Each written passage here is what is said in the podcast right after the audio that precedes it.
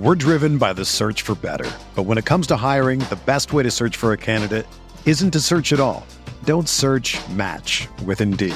Indeed is your matching and hiring platform with over 350 million global monthly visitors, according to Indeed data, and a matching engine that helps you find quality candidates fast. Ditch the busy work. Use Indeed for scheduling, screening, and messaging so you can connect with candidates faster. Leveraging over 140 million qualifications and preferences every day, Indeed's matching engine is constantly learning from your preferences, so the more you use Indeed, the better it gets. Join more than 3.5 million businesses worldwide that use Indeed to hire great talent fast. And listeners of this show will get a $75 sponsored job credit to get your jobs more visibility at Indeed.com slash BlueWire. Just go to Indeed.com slash BlueWire right now and support our show by saying that you heard about Indeed on this podcast. That's Indeed.com slash BlueWire. Terms and conditions apply. Need to hire? You need Indeed. Okay, ladies and gents, boys and girls, what is up? Tuesday, April the 11th, 2023. Hope you're all doing well. Chris Phillips here, your host of the Daily Crow of the Spurs Up Show. Appreciate you all tuning in. I see C. Youngblood, Travi, Colton, Brendan, Steven, John Edward, Marion. What's up? Good morning. Good morning. Appreciate you all. Thank you all for being flexible and tuning in to a morning TDC. Also, all those in the Big Cock Club Discord have the TDC Questions channel. The TDC Questions channel. Be sure your questions are answered there. Uh, of course, we are not in studio. As you can see, we are out and about on the road. We got the remote set up. So let me know if you have any issues with audio, video, if there's any uh, internet issues, lagging, what have you. Please let me know and we'll make adjustments as we go, obviously, to a different mic. So any video, audio stuff, let me know what's going on. Um, guys, thank you all so much again. Appreciate y'all. 10 to 12 today, not our normal noon to 2. Um, as we are here in beautiful Hilton Head Island, excuse me, South Carolina, having ourselves one hell of a week. Cheers. Cheers to you all. But really excited to chat today. Again, Tuesday, April the 11th, it is game day. South Carolina taking on USC Upstate tonight. Uh, big game at Founders Park as the Yardcocks get back to action. First game since Friday. It feels like it's been forever, but uh, the boys are back in action this afternoon or tonight, I should say. And of course, we're counting down to the spring game. Also, in the meantime, of course, taking your questions, comments, calls 843 790 3377. That is 843 790 3377. Of course, it's always, guys, TDC brought to you by our friends over at Prize Picks. Go download the Prize Picks app or go to prizepicks.com. And when you do, use that promo code TSUS to receive 100% instant deposit match out of $100. Guys, you can play literally anything and everything college sports, pro sports, you name it. They've got it over at Prize Picks. So, again, be sure to check them out. Again, you can play. So many fans and listeners of the Daily of the Spurs Up Show have made tons of money with our friends at Prize Picks, and you should as well. So again, go down the Prize Picks app or go to prizepicks.com when you do use that promo code TSUS to receive that 100% deposit match. Up to $100. Be sure to check them out. Tell them that Chris from the Spurs Up Show sent you. As you can probably see in the background over here, we've got the dogs, we got the puppies. The rally dog, rally puppy is somewhere around here as well. So again, we are rocking, we are rolling, having ourselves, if I can figure out what I want to do with this guy here we are having ourselves one hell of a time. So, again, thank you all so much for tuning in. Appreciate it. And again, looking forward to chatting with you all, conversating, what have you. I'm going to do this while we're on the air, by the way. Our good friend Eric Reese, my dude that does all of my prediction graphics, stuff like that, he actually made me, let's see if we can do it. He actually made us a brand new overlay for the Daily Crow, which I forgot to then upload to my laptop. So let's see here if we can get this uploaded right now because it's actually really, really easy and it's really simple. Let's see. I might be messing with messing with something here. Give me one second, guys. One second. Okay, I think we're I think that's just the wind. I was wondering like what that sound was. I think that's just the wind. Okay, we're good now. I don't hear it anymore. Let's see. All right, I'm gonna get this overlay up here. Let's try this. All right, y'all let me know how you like it too. We're gonna see how this looks. Here we go. Boom. So what we're to do, we're to take the text off. And there we go. So how we liking that? How are we liking that? I actually think though, I think unfortunately the overlay that he made it does not include the prize picks or the Spurs Up Show logo. So we may have to let's see. I shouldn't be doing this on the air, but I figure why not? Morning TDC. Just kind of know. Okay, so he didn't do that. Okay, so all right, we'll get that figured out. Again, guys, phone lines are open 843 790 3377. I sort of mess around right now. The new overlay is fire, though. The new overlay is very, very fire. Again, I appreciate my guy Eric Reese for uh, taking the time and doing that for us. Again, we got the rally puppies, the rally dogs here in the studio or in the studio, in the setup as well. Lena White, why the early show? Uh, as you can see, we are not in studio. We're out and about Hilton Head Island, South Carolina. We're down here for the golf tournament for the beach, just enjoying ourselves. And uh, just figured, why not? Honestly, just figured, why not? Be able to go ahead and do the show and uh, have more of the day to myself. Honestly, if you want to know, it's for selfish reasons why we're live early. So this will not be a a permanent thing, but just figured we can knock out the show 10 to 12 instead of 12 to 2, and then we'll be done at noon, obviously, instead of 2, and be able to, again, get out to the beach, get out to the golf course, get out and about. So, uh, looking forward to the week and having a fun week, but still, we are live, we're rocking, we're rolling, and excited to chat with you guys.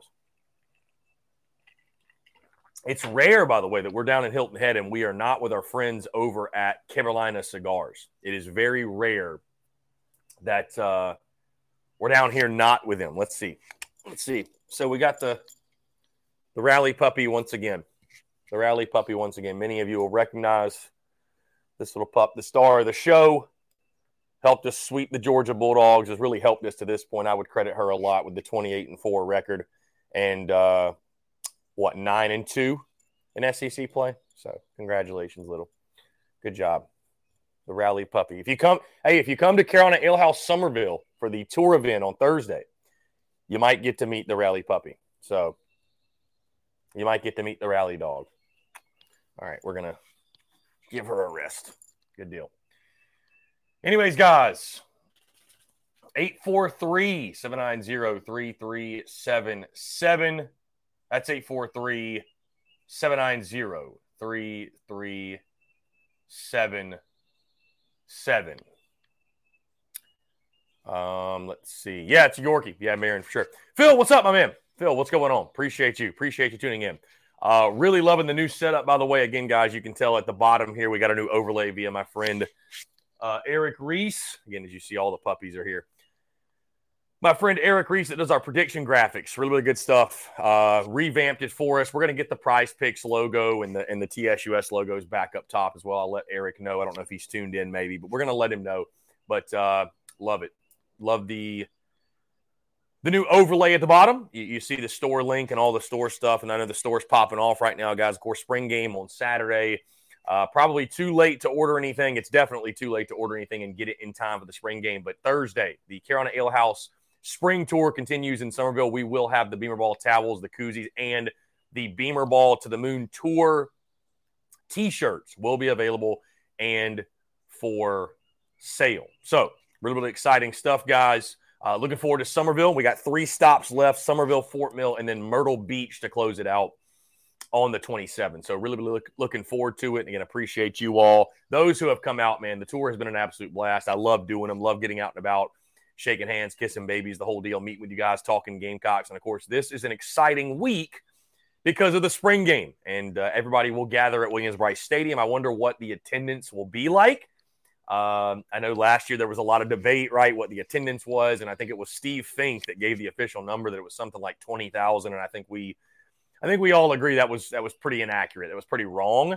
Um, you know, will, how will they calculate – how will they calculate attendance this year? We shall see. I'm gonna move this to the other side, guys. This is kind of annoying. I don't know why. Sometimes I just I have to learn. I don't know. Maybe I could even do this. No, it's not gonna work. Let's see.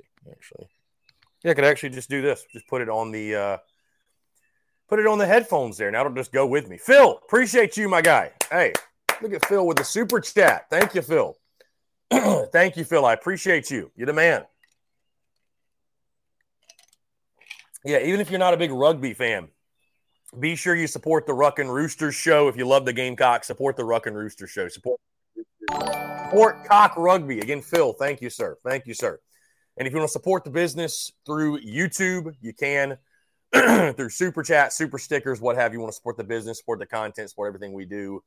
You can on YouTube, super chat and super stickers. Phil, you're the man. I appreciate that sincerely. Thank you so much. And again, guys, thank you all for being flexible and tuning in today here early. We'll be doing this, guys. Uh, of course, today, right now, we're live. Tomorrow, also 10 to 12. No TDC Thursday. Friday, we'll be back normal noon to two. So I think a lot of our normal crowd probably can't tune in this time of day, which is fine, which is fine. Again, it's not a permanent thing. We're just doing this in the morning for right now. So, anyways, 843 guys, the phone lines are indeed open. Uh, Braddock says the time change has me off. Yeah, man, it, it, it's a short thing. Trust me, it's a short thing.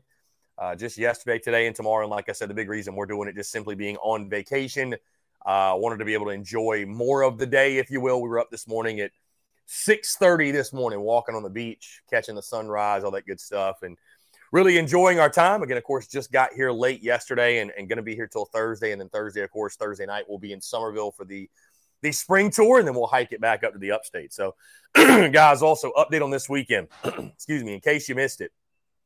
In case you missed it, uh, live stream watch along, live stream watch along for the spring game. We'll go live at seven o'clock, which is when that game will kick off. Um, you can get full reaction and everything from yours truly for the spring game on Saturday. So, going to be a lot of fun. Uh, I know it's different and unique and a different vibe that I will not be there in person, but like I told you guys, I'm really just committed I'm really committed to the live stream watch along stuff, and I think it's a huge enhancement for content. I think it's a great value add for you guys, for the end consumer, which is what it's all about. You know, the the tour events serve as an opportunity for us to shake hands and to, and to hang out and have conversation in person. On game day, my number one goal and obligation is to create great content. Bottom line, it's to create great content, and uh, I think that's what we're going to do. That's what you absolutely are going to do, and it's what we've done to this point, you know, with the live stream watch alongs and everything else we've done.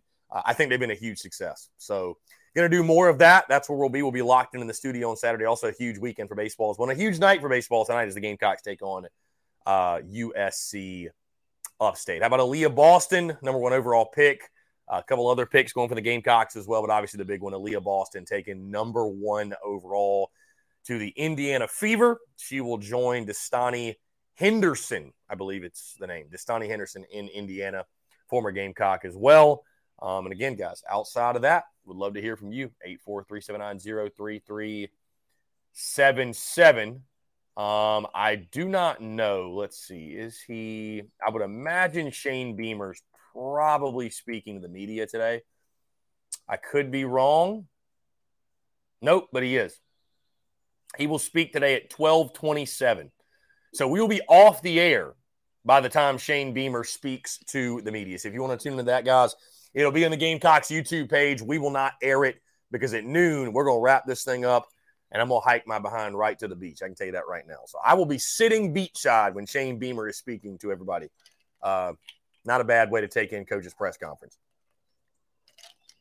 Can't do that if you have credentials, my friends. If you're sitting in that room with credentials, would much rather be sitting on the beach.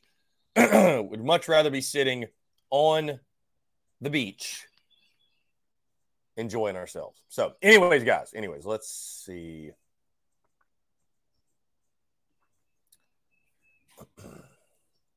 let's see.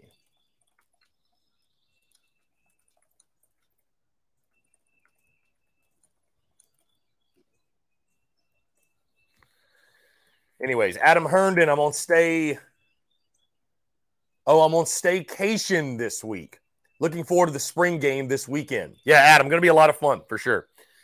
Going to be a lot of fun. I posted a clip this morning about about uh, not overreacting to spring games, but I will tell you this: getting a look at the Dakereon Joyner at the running back position going to be fascinating, right? I, I don't think drawing a conclusion from it in the sense of Dak Joyner if he runs for hundred yards or he has a rushing touchdown. Is he RB one? Is he going to rush for a thousand? He's going to get drafted as a running back I would say hold your horses and slow down on that. But I mean, certainly, I think it'll be interesting to get a look at him and just how he looks. What's the flow of the offense like with Dakereon Joyner in the backfield? Because you can do a lot of creative things with him. Not only can he run the football, we know how great he is with the ball in his hands, but you just open up all kinds of things in regards to trick plays, him throwing the football. You know, you can move him outside. You know, you can put, can put him in motion. He's a mismatch, if you will. So I think there's a lot of good things you can do with Dakereon Joyner. I think that's been the thing. That's been the biggest frustration, right? Because even last year when I said, hey, he's not necessarily a quarterback by trade, receiver, or running back or what have you, he is a weapon. he's a guy that's an athlete. He's a guy that he can help you, right, in a multitude of ways. He's got that athleticism. And I feel like we just have not seen it utilized for like for whatever reason. And I don't know. I mean, every time it seems like he touched the football last year, good things were happening. So maybe he will get more of those opportunities. But you know, getting a look at Dakereon Joyner, I, I think that is probably the top storyline. Again, you cannot draw conclusions because I'd love to say, you know, how does Spencer Rattler look? What does the offense look like? But we're just probably not going to see enough to really get a feel.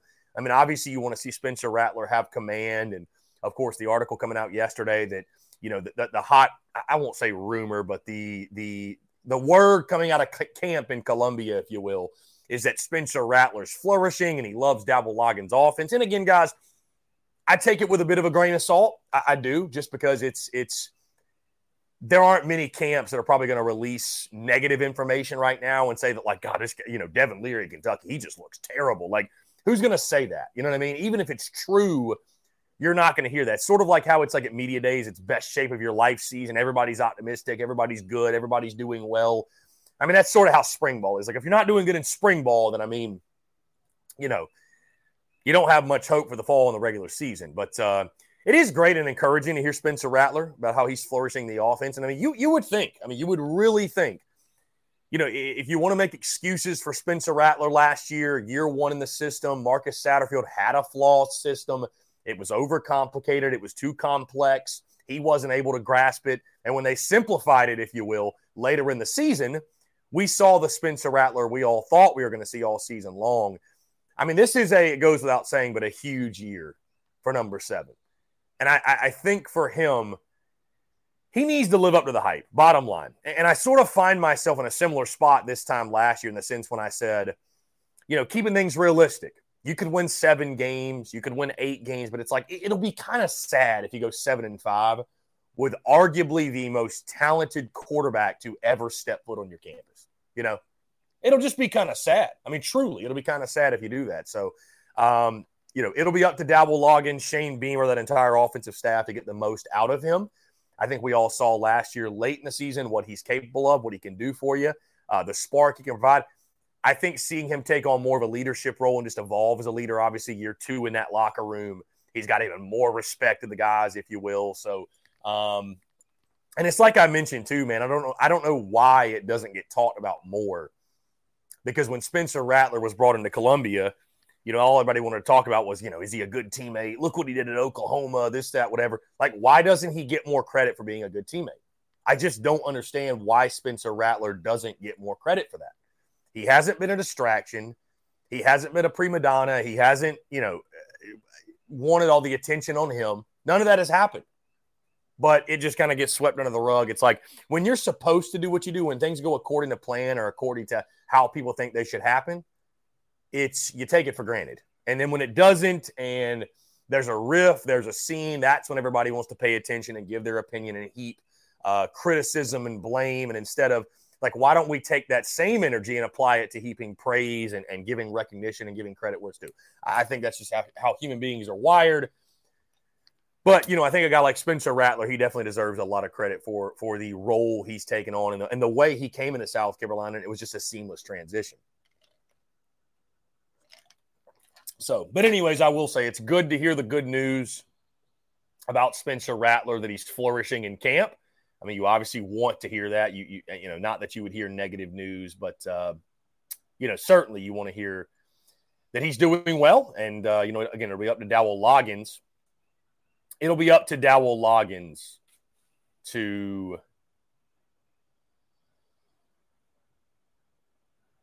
um, yeah, it'll be up to Dowell Loggains to to get it on. So I'm just looking at uh They're showing Louis Louis, the Louis Louis guy on uh on Twitter. Love that. Showing him love. How about Cliff Kingsbury heading over to Southern Cal? I guess Thailand wasn't all that fun.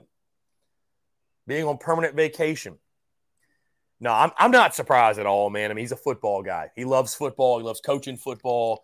And that, that doesn't stop. Doesn't matter how much money you have and where you can go and where you can travel. The man loves coaching football. He's a football guy, right? So I'm not surprised at all at it. And uh, yeah, I think that's a great hire, man. Southern Cal is going to be really good. You know, you'll, you'll wonder how how Marshawn Lloyd's going to flourish with them, how he's going to do with them. I mean, who really cares, I guess. But uh, yeah, anyways, uh, let's see. It's now May. Brendan says Caleb Williams is everything I was told that Rattler was. Was he a distraction? Was he a bad teammate last year? I don't really remember, Brendan, to be honest. I'm not even asking. I don't really recall. I know he did the thing with his fingernails, but I don't think that was really him being a bad team. I know he's a great quarterback. Uh, I know he's a great quarterback, and I think now we see that uh, Spencer Rattler getting benched for Caleb Williams. It wasn't the worst thing in the world because Caleb Williams is argu- arguably the best quarterback in college football. So you know, I mean, it's if there's anybody that was going to dethrone him, and thank goodness it happened for us because, you know, I don't know that uh, he's a Gamecock if that doesn't happen. I don't know if he's a Gamecock if that doesn't happen, but uh, yeah, Caleb Williams is a pretty pretty solid player. Spring games, guys, get going actually on Thursday for this weekend. The Florida Gators will take the field for their spring game on Thursday, and then Saturday. I mean, it's it's there's I think there's they said there's 27 programs that have their spring game on Saturday. I think there's 27 programs that have their spring game. So a lot of football taking place this weekend. Going to be a lot of fun. Uh, I'm gonna try to catch as many of the spring games as I can. Of course, baseball will also play that day at three o'clock. Baseball will play that day at three o'clock. So looking forward to checking them out. Huge series this weekend against the Vanderbilt Commodores. Of course, you got tonight Matthew Becker on the mound, and um, you know. take care of your business. I mean, that's it. You've already played this team once in Greenville and, and you wiped the field with them. And again, that doesn't mean you're going to do that tonight but uh, you had no problem with them. you had no problem with them that first go around, right? That was at Fluor Field. I remember that because I was actually in Orlando when that was taking place. But uh, on your home field, seven o'clock first pitch. I don't think the Gamecocks. I, have locked in my prediction twelve to one is what I've got the Yard Cocks doing tonight. I, I don't think it'll be much of an issue. I don't think it'll be much of a problem. I think South Carolina will take care of their business. Um, and I don't think there'll be a whole lot of dramatics to it, if you will. So, Travi, I see you. What's up, man? Lynn Turner, appreciate you tuning in. Appreciate y'all. Again, thank you all for being flexible with your time. I know this is a lot different than our normal noon to two, bumping this thing up two hours, really bumping it up four hours somewhat. But, uh, anyways, appreciate y'all being flexible. We are here, Hilton Head Island, South Carolina. Absolutely love it, man. It's absolutely gorgeous. And the high today is like 75. Tomorrow we got 78 going to the golf tournament. Really, really excited and looking forward to it. I know that Shane Beamer actually played in the pro am yesterday. Uh, there's a pro am tomorrow as well, but I think there was one yesterday. Maybe it was like a local pro am, but I know that Patrick DeMarco was out there. I think Wesley Bryan was out there, uh, and Shane Beamer was out there yesterday. So, yeah, really, really cool stuff. The Gamecocks are all out and about, of course, and uh, probably going to run into a few Gamecocks. I would not be surprised at all if we ran into a few Gamecocks tomorrow. So, uh, out of the golf course, going to be a lot of fun. Uh, anyways, guys, 843 790 3377. That's 843 790 3377. My guy GA says, I'll be honest, I missed the message about TDC moving and completely missed it yesterday. Totally fine. I, I could have probably put a message out there. You know what's funny, guys? And this actually is not funny at all, but uh, it's not funny at all. I was supposed to go on radio yesterday with Mark Ryan, and I just totally blanked. I I totally blanked and uh, forgot, and that is my bad. And so I want to say my apologies to to Mark Ryan. And I've already talked to Mark, and it's all good, no biggie, I don't think. But uh, yeah, I just completely blanked on radio. So I was in the car just driving, and I got you know we got we got to Hilton Head, and I was on the beach, and I looked at my phone at like seven, and he had texted me at like four forty. Hey, we're trying to call you, and I just I don't know what happened. I think my phone was dead or something like that. So you know, I, I I I will say this: I've got a bad and Braddock. It's so funny you you comment this because I was about to speak on it. He says hardest working man in the biz, putting it in during vacation. That's what I'm talking about. I was gonna say Braddock. I've got a bad habit about that. Even when I go on vacay, I'll quote unquote punch the clock, if you will, and do the show. And it's like I, I just have such trouble just completely detaching and taking away and, and, and, getting away, if you will, because I love doing it. And we're able to so conveniently just rock the show. And it's, uh, you know, it's, it's, it's, it's so doable, if you will. But I feel like sometimes when I do that, you know what I mean? I'm not 110% locked in and uh, something like missing radio can happen. So, you know, my apologies. I do apologize again for that to Mark Ryan. We're all good though, but uh, no, I, I love it, man. I, I love getting out of the studio and having a remote location like this. Like I love, I love it. I feel like switching up the vibe is a beautiful thing. I actually brought cigars as well. I don't know that we'll smoke a cigar on this show though because I was just, I don't know, ten thirty in the morning. Um, ten thirty in the morning. It just feels a little early to light a stogie, but then again, it's never, never a wrong time to light a cigar, if you will. Um, never a wrong time. So we'll see. Uh, we got a question here. I know we're all looking forward to the next season, but I have a question about the 2023 2024 between Tanner Bailey and Luke Doty. Who do you think wins the job when Rattler leaves? And whoever does not win the job, do you think will hit the transfer portal? My friend, you're forgetting about LaNorris Sellers as well. I think you're forgetting about LaNorris Sellers, right? That's who I think most people, and I guess is it, it is a, is it a syndrome of the the the new shiny toy, like the latest guy to come in is is the he's the savior, he's everything, if you will. I think it's fascinating at the quarterback position, right? And we'll, we'll talk about this a lot more as we get into the preseason and we start doing our position unit preview series and we talk quarterbacks.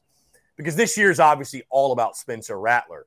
And I'm not going to fall into the trap that I fell into last year when I said, you know, uh, Spencer Rattler's going to ball out and, and Tanner Bailey's going to play and Braden Davis is going to play. They'll play against Charlotte. They'll play against SC State. They'll play against Vanderbilt. They'll play against this team and that team. And those guys never saw the field, right? Obviously, we didn't expect the offensive struggles that we saw against, you know, Charlotte and SC State for the majority of that game. But I'd be surprised, like, if you saw LaNorris Sellers hit the field this year. Uh, I'd, I'd even be surprised, honestly, guys. I think Luke Doty right now is QB2.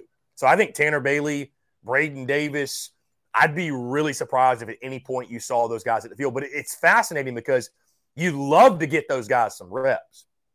You love to get those guys some experience because next year, next year, you are going to have a quarterback battle. Now, it's all about winning this year. So you think about that next year. But I'm sure that's something that Shane Beamer and even Dowell Loggains have in the back of their mind that – you're going to have a battle at that position next year. Is it going to be Tanner Bailey? Is it going to be Braden Davis? Is it going to be LaNorris Sellers? Is it going to be a Dante Reno who will come into the freshman? And which of those guys, if they don't win the job, what's the quarterback room going to look like this time next year? And of course, entering the 2024 season. So I, I just wonder how much do you see those other guys, if at all? Because, you know, I love seeing Luke Doty take the field. Love Luke Doty. But is he the quarterback of the future for you? You know, is he still in this battle next year? I mean, maybe so, but you're going to have a, a a chock full quarterback room of great talented players. And I just wonder how they manage that, how they handle that, right? Because that'll be probably the number, the number one question going in the 2024 season is who is that man under center? So, how do you handle the quarterback position? Going to be really interesting. Um, of course, that's going to be, you know, that's we're already literally talking about next season. Not this would come in next season.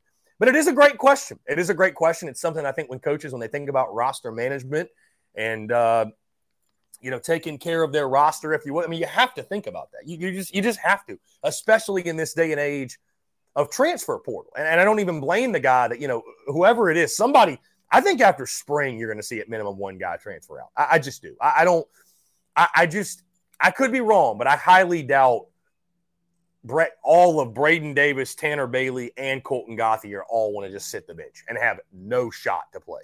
You know what I mean? Like I highly doubt it. Like I think one of them's probably gone. I think one of them's probably gone. So let's see. Uh, Ethan, Chris, good morning. Do you think Kingston's job is now safe, even if we happen to have a bad postseason? Now that's see that's an interesting question, Ethan. That's an interesting question because we sit now, what, 28 and 4? Something like that. Is it 28 and 4? I mean, let's say we win 45 games. Great season. We win 45 games. Let's say we're a top eight national seed. Hoover's whatever. I, I don't think Kingston will be judged on Hoover. Ray Tanner was never judged on Hoover. Let's say you win 45 games and you're a top eight national seed. Let's say you win damn near 50, right? You're a top eight national seed, nonetheless. I mean, if you lose out in the regionals, I just feel like you're so judged off postseason success at South Carolina. Regular season success is great. I will say this I do feel like that although I said super regionals are bust in the preseason, I think if you're like a top eight national seed, I just don't think there's any way. I, I don't think there's any way. Because it's going to be really tough if you were to cut ties. I mean, what you'll be saying to people is that getting a top eight national seed doesn't matter. If you're not winning in the postseason, getting to supers and getting to Omaha, you have you know you, you have no staying power here. And i just don't know that you can operate that way. I don't know if you can. I'm not telling you what you should or should not do. I'm telling you what they will probably be thinking. So i mean it's a tough thing too because you, you feel like a guy should be rewarded for leading the gamecocks the type of regular season that he's led them to and what monty lee's done as well. And obviously they found something working together and doing what they've done to this point. So it'll be fascinating. I mean, I, I, think you have a team to get to the Super Regionals. That is the good news. Let's jump to the phone lines here. Robbie Davis is Zaxby's Hall of Famer. To accept, press 1. Robbie, what's going on, my friend? How are you? I'm doing fantastic. How's how's it? How how is uh, Hilton Head? I'm doing great, man. I'm doing great. I appreciate you asking. You good? Yeah, I'm doing great, man. Appreciate you asking. What's going on? First things first, I don't know if you noticed this, but the phone number is wrong on the on the computer screen or whatever you're looking at. Oh, you are right. Wow. Eight four three seven nine zero three three seven seven. Right? Am I am I like losing my brain here? Yes, correct. Yeah. Yes, that's Word. correct. Okay. I saw I'll it and I was like, Word. I'll let my guy know. I saw it and I was like, "Does did he?" I was like, "Did he change the phone number?" No, or, no, or that's yep. That's a good. That's a good. I can't believe you're the only one that caught that. Well, like you said, Gamecocks looking out for Gamecocks is a good thing. So I'm looking out for you, my friend. I'm looking out for you. Thank you, sir. I appreciate it. There we go. We're gonna get that fixed. No biggie. I appreciate that.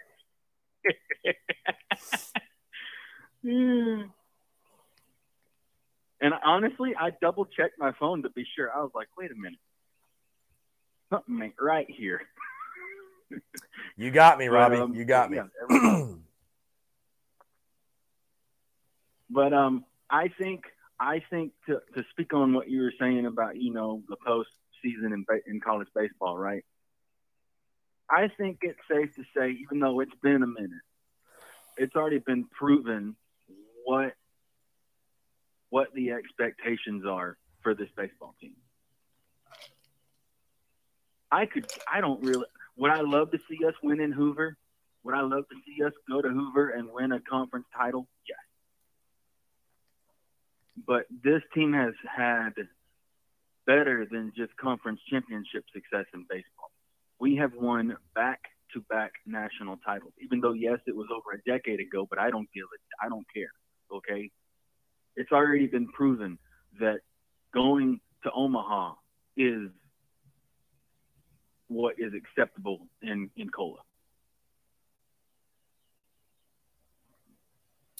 Yeah, I mean, you're you're you're judged you're judged off of your postseason success. I mean, there's no question. I mean, and that's bro. I mean, that's that's here's the thing. That's uh, that's college baseball as a whole. I mean, if you're if you're it don't mm-hmm. matter if you're winning right. 50 games a year every year, if you get into the regionals and getting bounced. I mean, Florida's had some great seasons. I know our guy Brennan M, he loves he loves to give them help. Florida's had some great mm-hmm. seasons, but they get to the regionals and get bounced by some random three seed or four seed. That's not a good season. It's yeah. just it's just it's just I mean, it's sort of like college basketball to a degree, where I mean, you can, right. you know, if you're Duke, UNC, you're one of the blue bloods. I mean, you can have a, you know, you can be ranked number one all year, or top five, top ten. But if you lose in the first round of the tournament, did you have a good year? I just don't think you can say you did. Those those programs wouldn't say it. So Carolina's the same way. Um, I mean, I think you have to have realistic right. expectations. But I've broken it down over the course of a decade. I think you should be making the postseason nine out of 10 years at minimum. I, I really believe there's no reason why Carolina shouldn't be the postseason every single year. Um, I'm not saying you should be a top eight national seed. I'm not even saying you should be a host, but you ought to be in the postseason every year. So that's first. I think making I think making six super regionals every decade, six out of ten, I think that's fair. I think making mm-hmm. it to Omaha three, two to three times every decade, and then I think if you can, obviously, if you can win one national championship, or I mean, obviously, you want to win as many as you can, but it, uh, yeah. it's tough. I mean, it's you know, it, it's tough to say if you don't win a national title while you're here, it's it's you know, you're gone. But I mean, I, I think what I just laid out is fair. I, I really do. I think that's fair. I think if you're, I think if you're you're making the regionals every year in a decade, going to the supers five to six times is extremely fair. Extremely fair. Um, and yeah. there's some that maybe would disagree, for sure, but they don't know Carolina baseball and they don't understand the tradition and the history and, and the expectation. They just don't understand it. I mean, I, have gotten in some riffs with and, with uh, the D1 baseball guys yeah. about this that, that they they you know I, I don't know what it is. I don't know if South Carolina fans did something to them or what have you, but they've they've many times gone out of their way to kind of hint at that they they they act as if Gamecock fans are too demanding and the expectations are too high and, and we're, we're spoiled and entitled and I, I just I couldn't disagree more. I, I just I, I, don't. You know what I, I, say to that? They're jealous because they're they're the teams that they, that they are fans of probably don't even have a national title in baseball, so they're jealous. So people that are jealous of you, Chris, will say they hate you just out of spite. That's a fact, my guy. Okay. That's a and fact. to those people, you are excuse my French, but y'all are dumbasses. Okay? People that act like that are a bunch of dumbasses.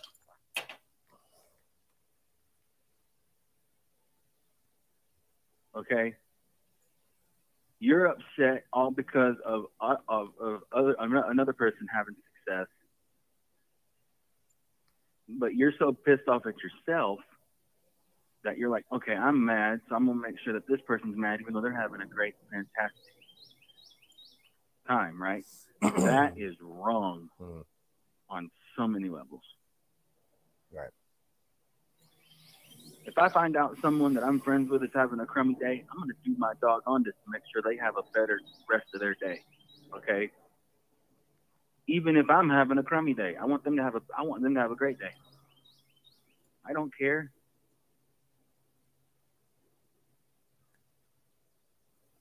And it's just it's stupid. Mm-hmm. People are, are just sometimes people are just stupid. And I and also okay, I'm switching. I'm switching here. Okay, so like I always say, bear with me here. I think I don't. It's obviously we know who our starting quarterback is this year, right? For 2023, our starting QB is mm-hmm. right? As far as next year goes, we have no we have no clue who the starting QB is going to be. Not a clue. But I'm going to do what I have done ever since Beamer got here.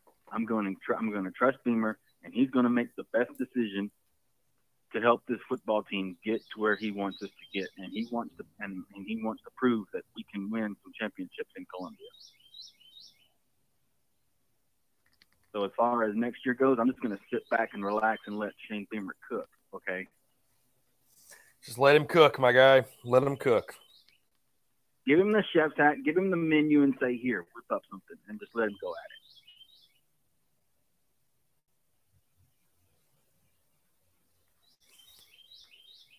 it. And I definitely think our baseball team is going to win tonight for sure. I got us winning 12 to 2. Okay. I Love think it. I think our bats are too too strong right now. Right. And we're gonna our pitching staff's gonna of course do what they always do and they're gonna show up and shove and take care of business.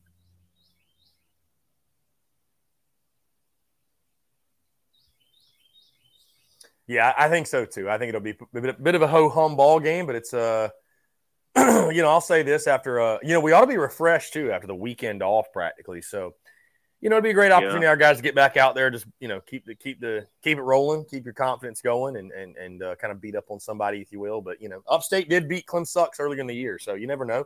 Baseball's a crazy game; they could come out Yeah. and play their best game. So, approaching it with the right attitude, that's the biggest thing. But I think we will, and uh, just prepare yourself to have a great weekend in, in Nashville, man. It'd be a huge series against uh, Vanderbilt Commodores. So, and it's and like and and and and also it's going to be a good one because Vanderbilt's ranked fourth in the country. Okay. Yeah. They, yeah, they're really good. Yeah, Vandy, Vandy. No, they're really good. they're ranked fourth. They are really, really good. So, um, even though our guy Brendan So said Brendan be says they're six versus number four. so Yeah. it's be a good one. our guy Brendan M says they're frauds. I disagree.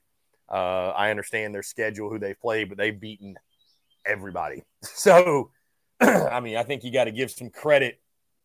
Got to give some credit to what uh, what Vandy has done at this point. They they've they've earned they've earned it. So Absolutely. They have absolutely earned it. And uh, and if you ask me, okay, I don't know what their record is, if you go a stretch of the season of, of like the first part of the season undefeated for a little bit, that's impressive. I don't care who you're playing against. If you wind up winning your first, say, just for just for lack of a better number. Say you start off the season like 15 or 16 and 0, right? right, You have any idea how hard that is? I mean, obviously you know how hard that is. I mean, yeah, you played it's tough. Yeah, it's out really loud. tough. Yeah, it's really tough. It's hard to go. It's hard to win your first 16 to 17 games. And I think there was one year. I think it was 2012. We won South Carolina. We won our first like, and it still shocks me to this day. I think we won like our first like 22 or 21 games or something like that. And there was times I thought, how in the heck are we still undefeated? with the teams that we that with the teams that we played that particular year, I was like, how are we still in Hmm. right? So we just gotta just take it one game at a time. And I know that sounds cliche, but I don't really care. But then you know, take one game at a time and just take care of business and walk and hopefully walk out of Nashville this weekend either with a two wins in the series or a sweep. A sweep would be great, but I'll take whatever I can get. Indeed. Robbie, you're the man. I appreciate you calling in. Always a pleasure. Great to chat with you from the beach, my man. Feels good to be here. Wish you were here also. I'm jealous of you, bro. How are you making me want to go to the beach, man? I want to. Go I mean, damn, you live close enough to it. You you live right there. Get uh get Mary and R to take you. Oh yeah, I, I I'm pretty sure at some point before the summer is up, I will be at the beach. That I can guarantee you.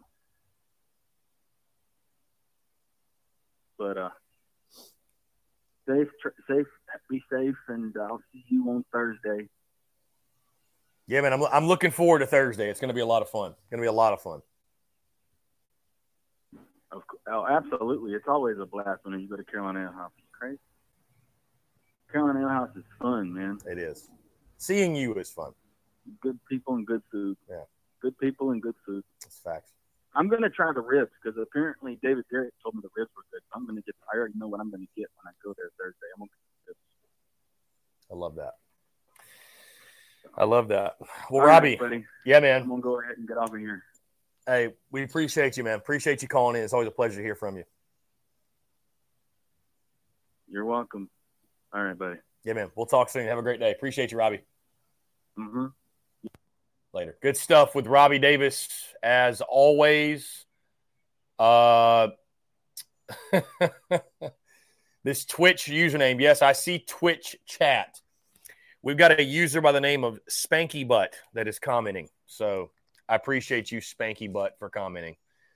Really good stuff. Um, Will Korb says he's most excited to see LaNorris Sellers in action at the spring game. I think that's a really good one, Will. Let's jump into a break and we'll talk about that on this side. I definitely want to dive into some more LaNorris Sellers talk. And I wish our guy Bruin Nation was here because he is a huge fan of LaNorris Sellers. Guys, more of your questions, comments, calls, and more on the other side. You're tuned in to the Daily Crow.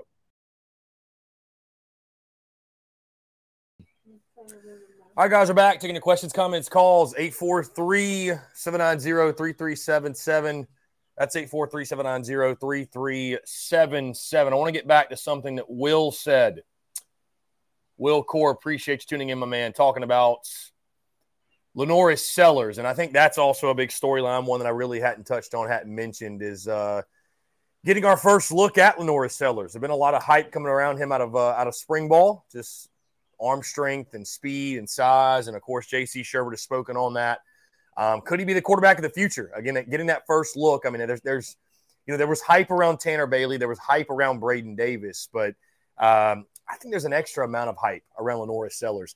what he did in the state of South Carolina in high school football. And again, you get that combination of size, of speed, of the arm strength we just talked about. Really, really pumped to see, uh, you know, a, a bit of a glimpse of what he can do, if you will. Will we see him on the field? This fall, probably not. Again, this is Spencer Rattler's team, and I just don't think LaNorris Sellers. I think ideally you redshirt him, and he's not forced into action, obviously. But uh, the QB two battle will be interesting. It, it will. It will. Because I'll tell you guys, and I mentioned this a couple of weeks ago, but you know, probably over a month ago, that Luke Doty and Dakereon Joyner, I mean, they're practically the same person at this point. You know, because Neither are going to be your your every down starting quarterback. I, I don't know that Luke Doty will be. You just, I, I'll just say this: it just, it's a shame we've gotten through this far or to this point in Luke Doty's career, and he hasn't made more of an impact. You know, a guy who's a great athlete, uh, the Myrtle Beach High School product. You know, obviously got the starting job in 2021, got hurt, uh, never really regained form to regain it back, and Zeb Noland takes over, but uh, Jason Brown takes over. We all know the drill. But um, you know, I, I just wonder, will Luke Doty, what type of impact will he make? Because Spencer Rattler's your guy this year. And realistically, is Luke Doty going to be the guy next year? Is he, is he going to do enough to be the guy next year? I, and I don't know that fans really want him to be the guy, uh, unfortunately, whether that's right, wrong, or indifferent. Uh, also, the guys, the question I had about the quarterback position, I've talked about this before. With the transfer portal, would you rather build your team around a transfer portal quarterback or a guy you've recruited and a guy that maybe has no college experience, but you recruited him through the high school ranks. He chose your school because I think it's fascinating the quarterback recruiting and the way we view the quarterback position. Because, you, like, you look at next year, right? You want to talk way too far ahead. You know, you'll have Bailey, you'll have Davis, you'll have Sellers, you'll have Reno. But if there's a guy like a Devin Leary, like Kentucky picked up, if there's a guy like a Spencer Rattler, like the Gamecocks picked up last year, are you going to tell them no? And they're expressing interest in your school. Are you going to tell them no? Like, would you rather hand the keys to an inexperienced guy, a true freshman, somebody who's never taken a collegiate snap, or a proven Power Five option? I think I think there's pros and cons to both, right? Because the proven Power Five guy, I mean, again, goes without saying, he has that proven experience. He's got experience at this level. It's not nearly as much a risk in regards to well, how's he going to react when he gets in the line of fire.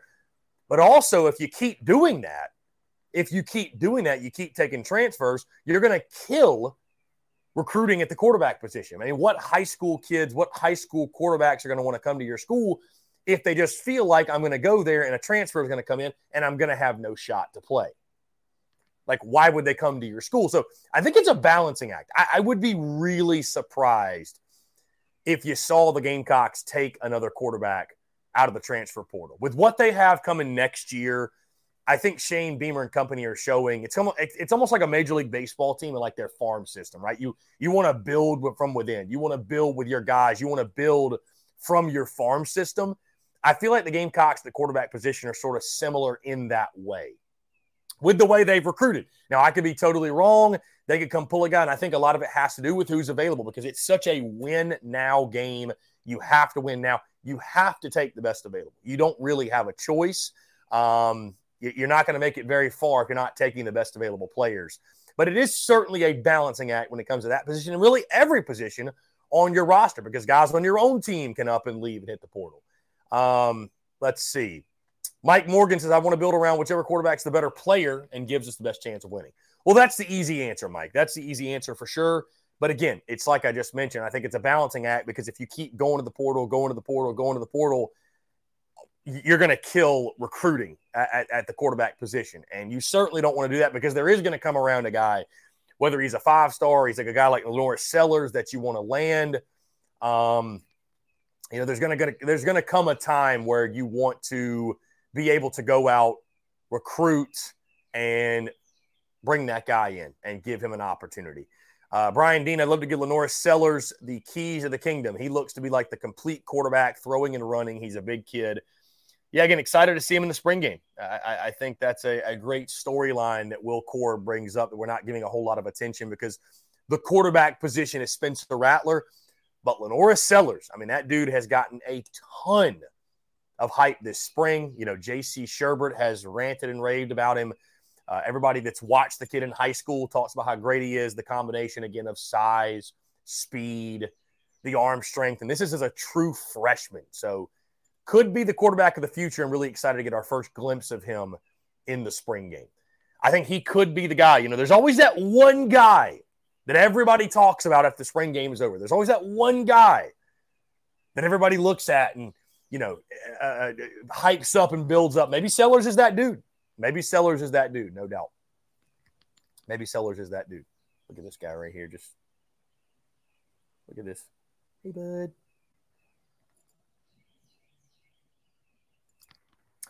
Again, guys, 843-790-3377. Again, appreciate you all being flexible. Obviously, we are not in the studio. We are out of town. Beautiful Hilton Head Island, South Carolina. Really, really good stuff. And again, appreciate you all being flexible with your time. And this is a different uh, different time slot for us. Different time slot for us, but really enjoying it. It's always fun to it's always fun to get out of the studio and just change up the vibe a little bit. Change up the vibe a little bit. So let's see.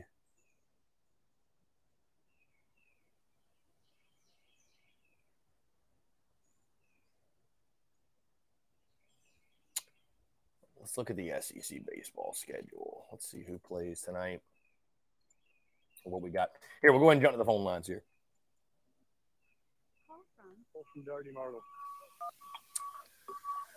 Will, what's going on, my friend? How are you? Good, man. How are you? I'm doing pretty fantastic, man. What's going on?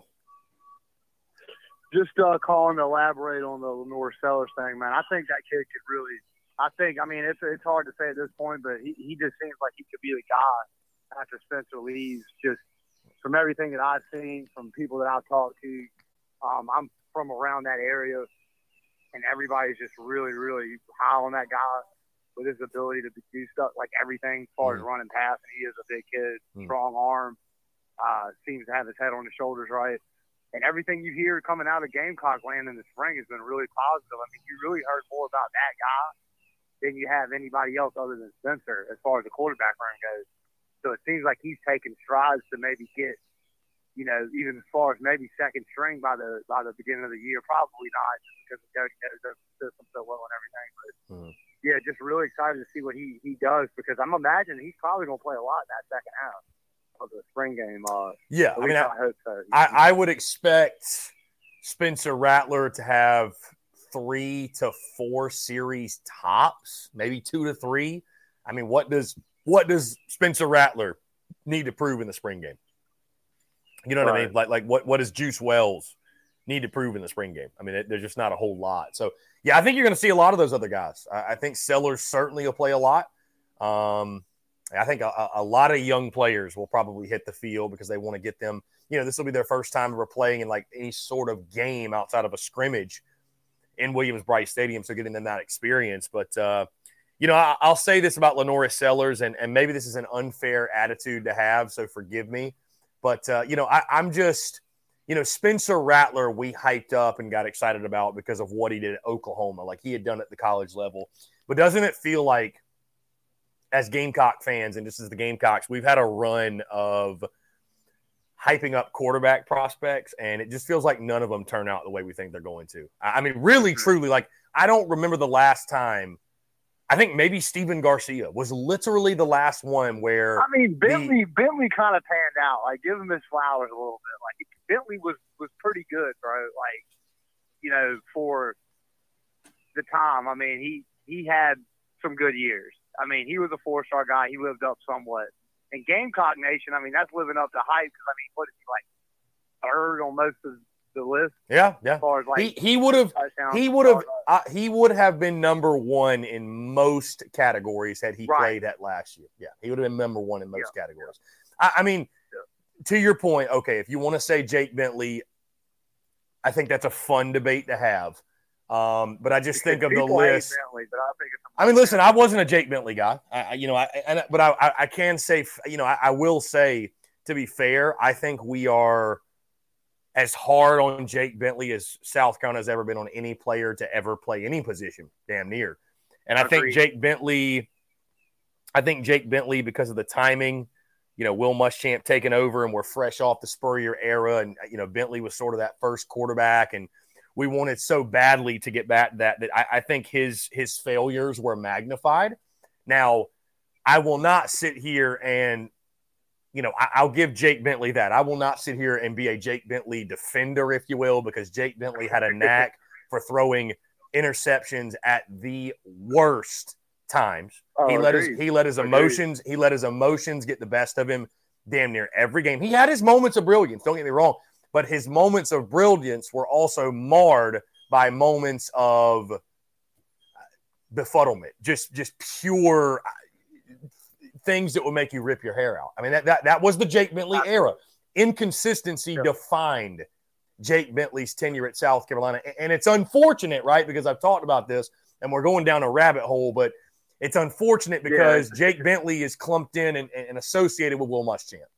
And most Gamecock fans want to forget the Will Muschamp era ever even happened. I mean, again, there's a couple of Gamecocks, guys like Deebo Samuel, Hayden Hurst, you know, I think Jaycee Horn and Mukuamu kind of get the love too, but there's a lot of guys that I think in any other era would have been would have been celebrated more, and they're forgotten because people just want to forget that era. Bryan Edwards too, give him his credit, Bryan Edwards. But there's a lot of guys that I think are just fans would just rather forget the Muschamp era even took place, and it's unfortunate, but it's just the reality.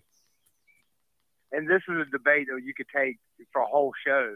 But uh, real quickly on that, just it's just crazy to me when you think about it. Though Carolina not a very rich history of, of mm-hmm. winning or having a good quarterback, and a guy that you know took you to three straight bowl games, an Outback Bowl win.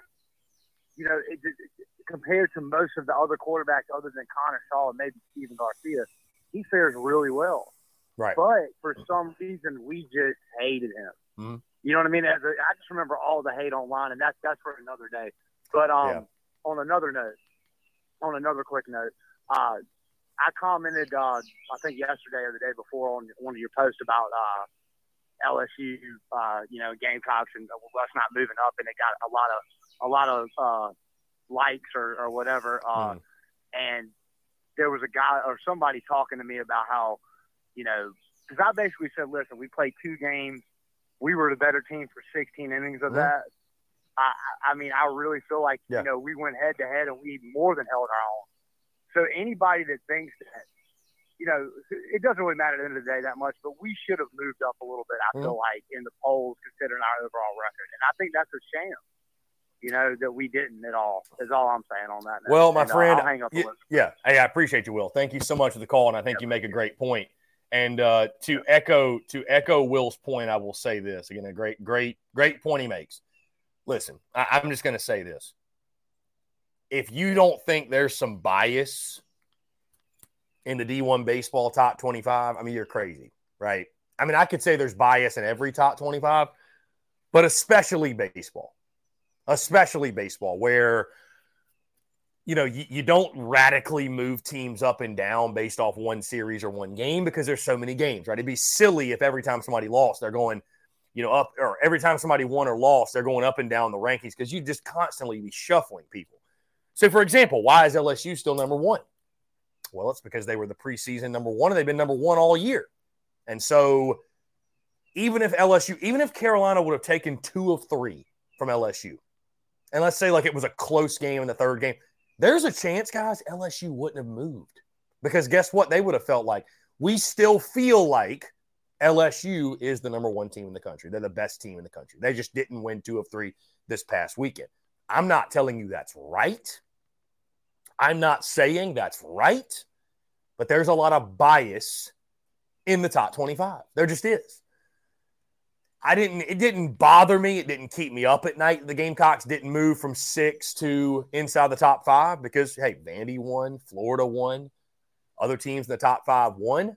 Um, but, you know, the Gamecocks starting out, what, 23rd this season? Does that have some effect on how high they're getting? Or, or I, I don't think there's a, a cap on how high they can get. Just keep winning. Hey, guess what? If you sweep Vandy or take two of three, you're going to move up. Gamecocks will be in the top five and Vandy will be bumped out. I promise you. They'll be in the top five. So, you know, I, I, think South Carolina, as long as you're staying in that top eight national seed range, I, I don't have much of an issue with anything. It doesn't really bother me. But uh, there's certainly bias in the top 25. I mean, don't don't get it twisted. There's bias in the top 25, no doubt. Guys, a packed slate of midweek games this week. Just going down the list real quick. Florida, Florida State at six, Tennessee, Eastern Kentucky at 6:30, Georgia, Clem sucks in Athens at seven. That'll be a good one. Georgia Tech, Auburn at seven o'clock. Also, uh, Bama, Southern Miss at seven. Sneaky good game. Vandy, North Alabama at seven. UAB, Mississippi State. Mississippi State going to UAB seven o'clock. LSU Tulane seven. A and M UTSA seven. Of course, the Gamecocks and Upstate at seven. Uh, Missouri State and Mizzou. Mizzou travels to Missouri State seven thirty. Ole Miss Memphis. That's a good game at seven thirty, and then Arkansas and Little Rock at seven thirty. So again, a packed slate of midweek games. Really good midweek games. Mid, really good midweek games. Madison says to add to that, the baseball rankings, I'm asking the strength of schedule play and how teams move up and down the rankings. Yeah, I mean, I think Madison, who you play definitely matters. Yeah, yeah, for sure. Yeah, it, it's who you're beating matters. Yes. Coleman Hall says baseball rankings seem biased to keep the top teams at the top unless a massive sweep happens. Like, unless you get. We're driven by the search for better. But when it comes to hiring, the best way to search for a candidate isn't to search at all. Don't search match with Indeed. Indeed is your matching and hiring platform with over 350 million global monthly visitors, according to Indeed data, and a matching engine that helps you find quality candidates fast. Ditch the busy work. Use Indeed for scheduling, screening, and messaging so you can connect with candidates faster. Leveraging over 140 million qualifications and preferences every day, Indeed's matching engine is constantly learning from your preferences, so the more you use Indeed, the better it gets. Join more than 3.5 million businesses worldwide that use Indeed to hire great talent fast. And listeners of this show will get a $75 sponsored job credit to get your jobs more visibility at Indeed.com slash BlueWire. Just go to Indeed.com slash BlueWire right now and support our show by saying that you heard about Indeed on this podcast. That's Indeed.com slash BlueWire. Terms and conditions apply. Need to hire? You need Indeed. When you need mealtime inspiration, it's worth shopping Kroger, where you'll find over 30,000 mouthwatering choices that excite your inner foodie. And no matter what tasty choice you make, you'll enjoy our everyday low prices, plus extra ways to save, like digital coupons worth over $600 each week. You can also save up to $1 off per gallon at the pump with fuel points. More savings and more inspiring flavors make shopping Kroger worth it every time. Kroger, fresh for everyone. Fuel restrictions apply swept run rule every game, you're probably not going to drop, but really none of it matters because the postseason is a bit of a crapshoot. Anyways, yeah, Coleman, to your point, it really doesn't matter. I, I mean, it's it's it's fun to talk about. You know, it gives me, it gives us content, it gives us graphics that are out there with the ranking on it. But I mean, you know, being a top eight national seed is a big deal, no doubt. Being a top eight national seed because you want home field advantage throughout. You want to be hosting a regional. You definitely definitely want to be hosting a super. That is a really big deal. But I mean, as last year showed us, right? As last year in Coleman, you're obviously an Ole Miss guy. Just get in.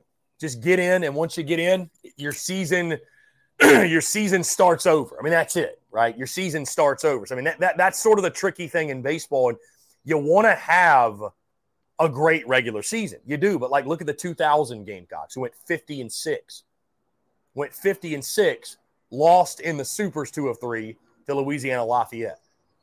Was that a great season? Did it matter? Did it matter that you won 50 games? Not necessarily. Not necessarily. And then you look at Ole Miss last year. I mean, there, there's no perfect formula. You don't say, well, let's kind of let's let's not put the gas, you know, put the put the foot fully on the pedal because we want to save our best bullets for the for the postseason. I mean, you can't do that. You can't do that. You you you've really just got to hope that you're going to be playing your best baseball when it matters most. It's like I said last year about Tennessee. It's it's they were the best team in college baseball. I mean they they were. You can hate me for it, whatever. They were the best team in college baseball. They didn't play their best when it mattered most. Bottom line. I mean Coleman, to your point, says, "Do we really think Ole Miss was the best team in baseball last year?" I will say this, Coleman. Ole Miss was a good baseball team. They struggled for whatever reason, but I mean they were like preseason ranked top ten. Like they had talent. It just didn't click for them. Now, were they the best team? I don't think you'd argue that they were the best but they definitely had talent. They definitely had the tools. And for whatever reason, Coleman, they just limped through the regular season. And, and my goodness, did they ever turn it on when uh, when the postseason got there? He says the regular season's almost meaningless unless it actually prevents you from being in the postseason. I mean, again, I will say to your point, Coleman, um, it's sort of like college basketball, right? Where it's just about just just get in the postseason. What you do in the regular season is nice and all, but just get in the postseason long as you get in the postseason, a new season begins at that point. A new season begins because everybody's got a shot. 64 teams have a chance, right? 64 teams have a chance to win it all. Once that postseason starts, man, it's a brand new season. Uh, guys, we're going to jump into a break real quick. On this side, I want to continue to hear from you more, your questions, comments, calls, more. You're tuned in to the Daily Crow.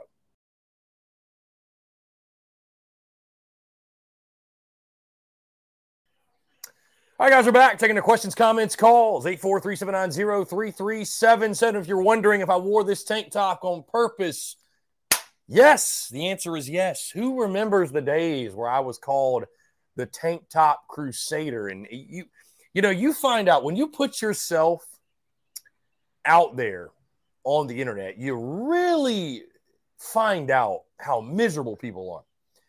And the thing and the things that people will come at you for, for basically no reason at all.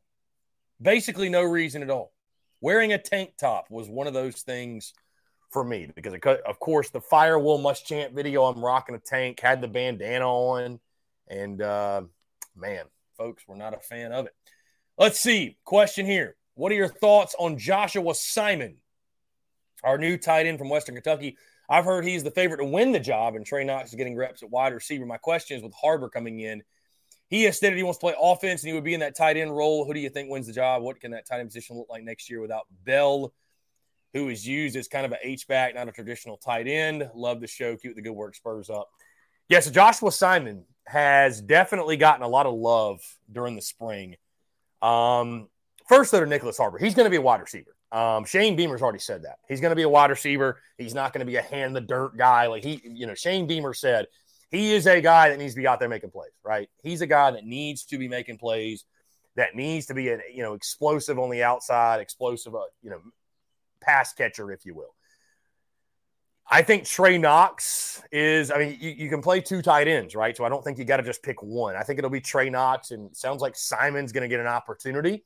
Uh, I, I, will say this though, my friend no matter who plays. And that'll be fun to see Trey Knox in the spring game, by the way. Just what he looks like as a big body target out there. But uh, South Carolina is loaded at the tight end position. It, it's crazy to go from where we had no tight ends, we're depleted, Nate Adkins leaves, what have you, to the tight end room we have now, which is just absolutely loaded, right? So um, I think the tight end, I think Gamecock fans, you'll get your wish. We're going to throw it to the tight end more. But Nyckoles Harbor is going to be a receiver. Absolutely. He's going to be a receiver.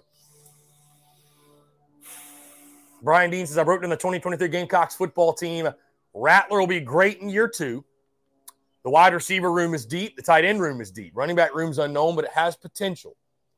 The offensive line is one of our strengths. The kicking game is strong. The defensive line is stout. The secondary is talented but green. with all that in our schedule factored in, South Carolina will be nine and three. Our defensive line is stout. That's news to me, Brian Dean. And the offensive line is our strength. I didn't know that. I didn't know that, Brian Dean.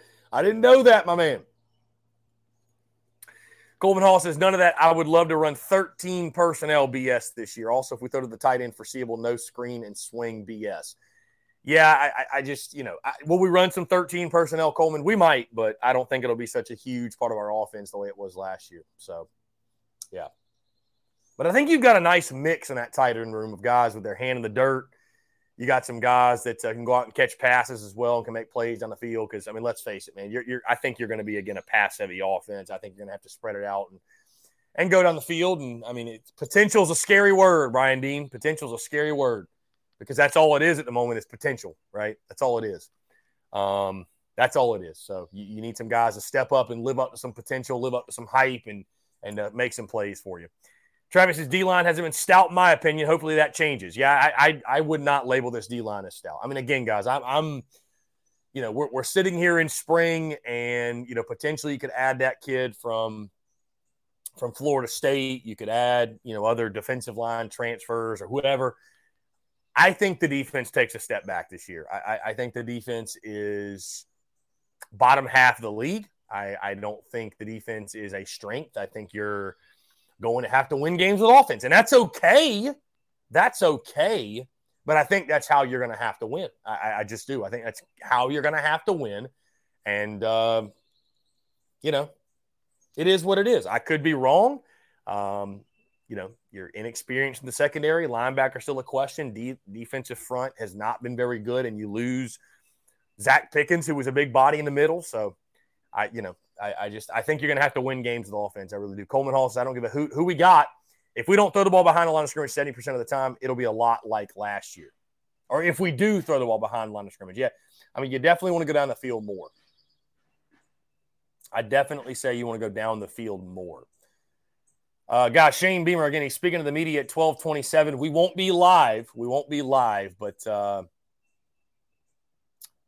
we won't be live. But uh, he will speak. So, 2024 wide receiver Natarion Nitro Tuggle has committed to the Georgia Bulldogs. 6'3, 190 wide receiver out of Indiana. Chose Florida, or excuse me, Georgia over Auburn, Florida, and others. Um, Georgia with the number one ranked class in the 2024 class. So the SEC gets no easier, folks. It will never get any easier. I, I just, I, and I'll tell you guys this I don't see Georgia falling off in football. I, I, I really don't.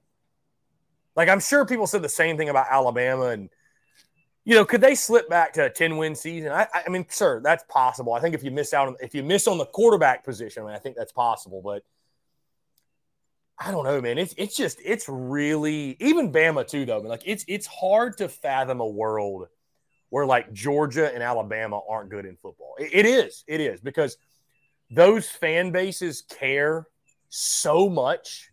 Those fan bases care so freaking much. Like it's almost like they'll never allow the product to not be good. You know what I mean? They'll never allow it. So Madison says the Georgia game is a must win. Madison, I know you're just talking out the side of your neck now. I know you are, Madison, because there ain't no way you believe that. There ain't no way that you believe that that Georgia game's a must win. There's no way. There's absolutely no way you believe that. There's no way you believe that. Georgia right now is a is a they're a 20 point favorite over the Gamecocks. 20 point favorite, Madison. You gonna tell me that's a must win game? Ain't no way. Ain't no way. When I look at this schedule, wins, toss ups, and losses, I'll put an L next to that Georgia game in heavy black ink. I know our friend Cody won't like that, but uh, I'll take Georgia. I'll take Georgia every day of the week, twice on Sunday, right now, my man. Right, right now in Athens. I mean, listen, I know they got a new quarterback. I get it, but Georgia's going to be elite again, man. So Again, guys, Gamecocks taking on USC Upstate tonight at Founders Park.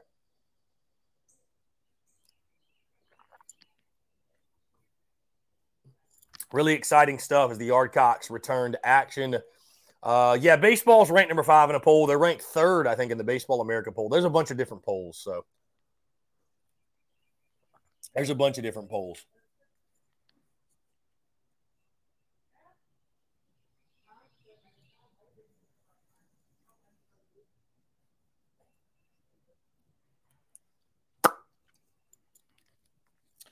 Brian Dean says we beat them in Athens under Moose Dump.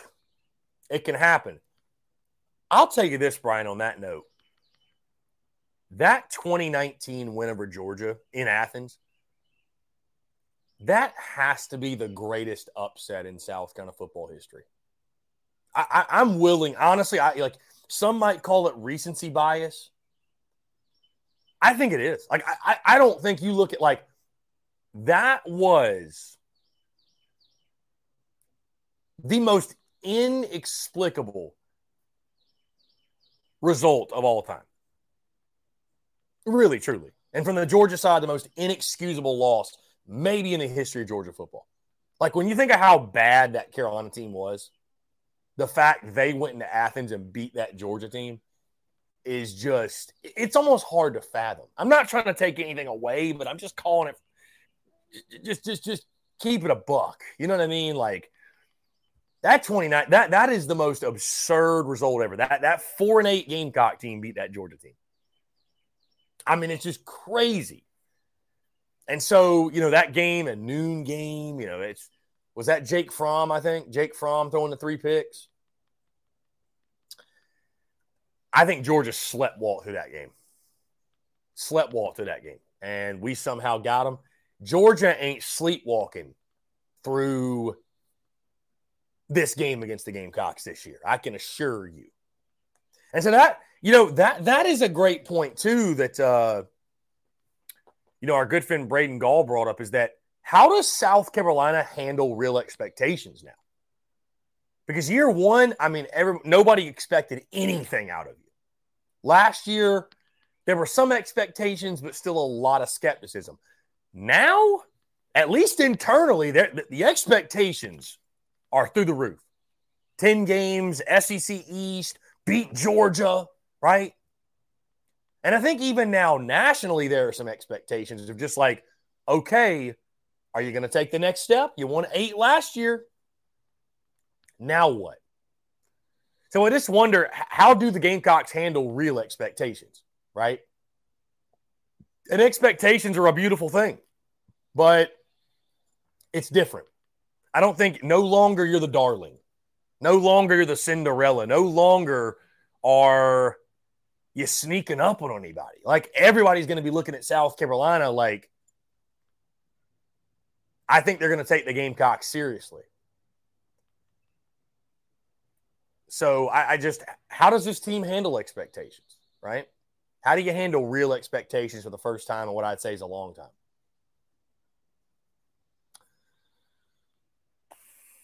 Eric Reese, what's up, my dude? Appreciate you. Yeah, hey, thank you for the overlay, my friend. It is fire. I think most people like it now that we especially have the phone number right. No, I'm just giving you hell, man. It looks awesome. Thank you, my dude. Thank you. Thank you so much. Thank you so much. Really, really good stuff.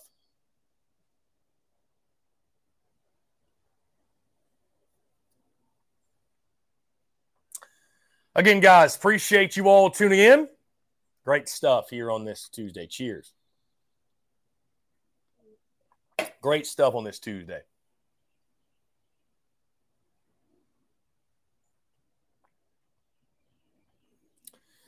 Madison says, I'll hold my bet. No points, just win or lose. I want to go to that game in Athens.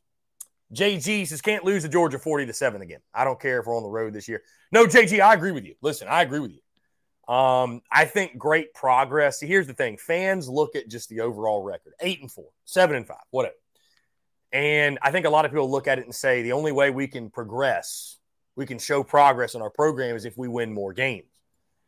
And I just don't necessarily agree with that. Eight and four was great last year. I don't want to go eight and four again, to your point, lose to Georgia 40 to seven. I, I don't want to get embarrassed. Nobody does. if you could keep that a two score game, 14 point game, a single digit game, that's fantastic progress. If you can show you're closing that gap, eliminate some of the inconsistencies and some of the some of the befuddling losses that haunted you last year, right? Three of your four losses came to teams that went six and six a season ago. Maybe eliminate some of those. But it's just so tough, guys. Like the SEC so deep. Anybody can beat anybody. The SEC so deep. Will Hall, appreciate you. Thank you, sir. Nice view. I appreciate it, man. Thank you for tuning in. Uh, Coleman Hall, I don't mind losing, but I hate being hopeless. We had a lot of hopeless losses due to bad offense. Felt like we were in a bad dream, just getting beat up and couldn't punch back. Yeah, I mean, the Florida game was absurd. The, the, the, the Florida game was so bad that, again, I was laughing. Like by the second quarter, it was like a joke. It was like, this, this is crazy. And Brian Dean says UNC game will go a long way in showing us what we have. Drake Maye will be a stern test. I mean it's it's it's crazy, guys. UNC still favored in that game by one and a half. Why do we think North Carolina is favored?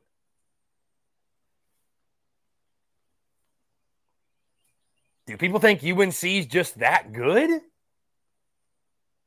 Are there people doubting the Gamecocks defense? Like, why? It's it's a really interesting thing. And the more I think about it, guys, the more I do believe I think that UNC game, it, and I'm not ready to lock it in, but it's probably the most important game of the season. I mean, really, truly, it probably is. It probably is. And you hate to put that much emphasis on one game, or excuse me, put that much emphasis on a game to start the season, right? You hate to do that, but I, I, don't know, man. I, I think that if you lose that game in North Carolina, I think a lot of people will come back down to earth and say, okay, let's let's reset expectations. Right? Let me reset expectations. I think a lot of people will do that. I think a lot of people will do that. And I don't want that to happen, but excuse me, I think that would be the result of it. I think it would absolutely be the result of it. JG Lashley, we're beating UNC, and I'm confident. Only losses. Mm, excuse me. Only losses to Georgia and Tennessee. We're going 10 and 2. So you got a loss to Tennessee. Okay. You got a loss to Tennessee, JG. I know our friends Brennan and Dalton won't like that. Tennessee fans are convinced that they are getting revenge on the Gamecocks and they are just they are just kicking that ass. So we'll see. I mean, I, I think Neyland's a tough place to play, and and I mean they'll be fired up, of course, but how much does revenge factor really play in sports in general? Like I, I don't I think it's one of those things that probably gets mentioned more than it should. You know, I think it probably gets mentioned more than it should. Like if you need revenge to hype you up to play a game, then you're not a real competitor in the first place. You're, you're not. You're not. You want to beat the hell out of your opponent every single time. I don't think it first takes you getting the shit beat out of you to in turn then say, oh, we got to get our revenge. Like, I, I think revenge factor is one of those footballisms. It's a bit overplayed. It's fun to talk about, right? South Carolina, the revenge factor against Florida at Willie B. Tennessee, the revenge factor in Neyland against the Gamecocks. But like, does it really matter when the ball is kicked off? Does it really matter in regards to when toe meets leather? I, again, I think it's more of a talking point. I think it's more of a footballism. I don't know that it's really a basis for picking one team or another to win the game. That's just my my take on it. So, um, Hall, they had starters out for personnel personal issues and suffered some injuries, so they'll probably say some crap about y'all didn't really beat us, or it was just a fluke well, I mean, I, I don't know how anybody could say they weren't fired up or focused because they had the playoff on the line. The Gamecocks knocked them out. Coleman, our defense is going to be going to let in too much water in the boat, and our offense won't be to get the water out fast enough. That is a really interesting way, Coleman, to put it. That is a really that's a really a really interesting way to phrase it, my friend. Really interesting way to phrase it. But you uh you might have a good point there. Anyways, guys, this is awesome. I appreciate y'all, man. It's just so cool to be able to sit out here, beautiful place like this, and, and do the show and rock the business and and you guys showing love and support, man. It's it's really, really cool. I appreciate y'all, man. Truly grateful for your love and support. Truly grateful for it. Again, guys, in case you missed it, live stream watch along on Saturday. Live stream watch along on Saturday. We'll watch the Gamecocks in the spring game. Going to be a lot of fun. Going to be a lot of fun. Looking forward to it.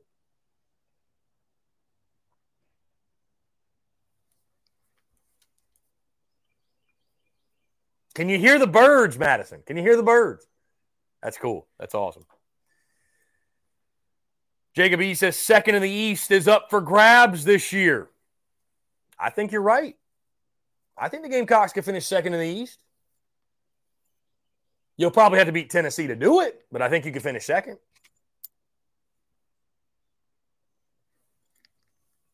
I think you absolutely could do it.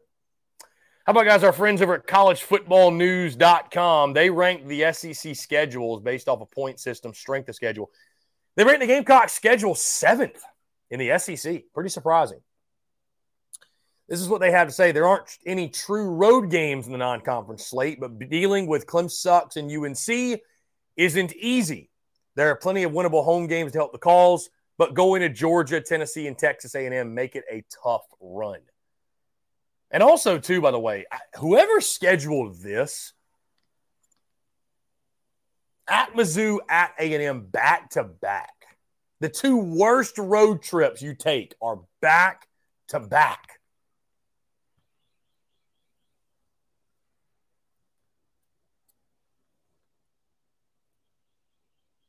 I'm just looking at the schedule, guys. When you when you look at like the we always do every single summer, we'll do it again the most important three game stretch of the season?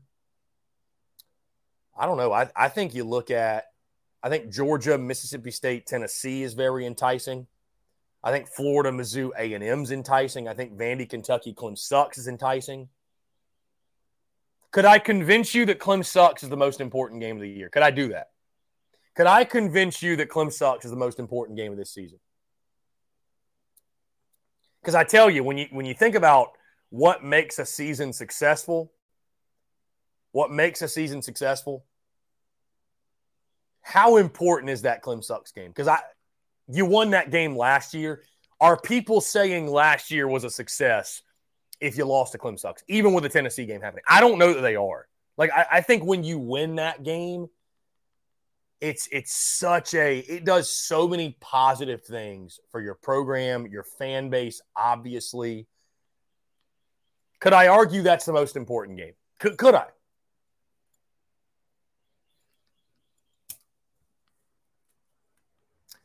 JG says, if we don't beat Mizzou, I'm going to pull my hair out. I hear you. Kenny, I'll say on UNC, they're always overrated. They get picked to win the coastal year, and you're out there up seven and five or eight and four.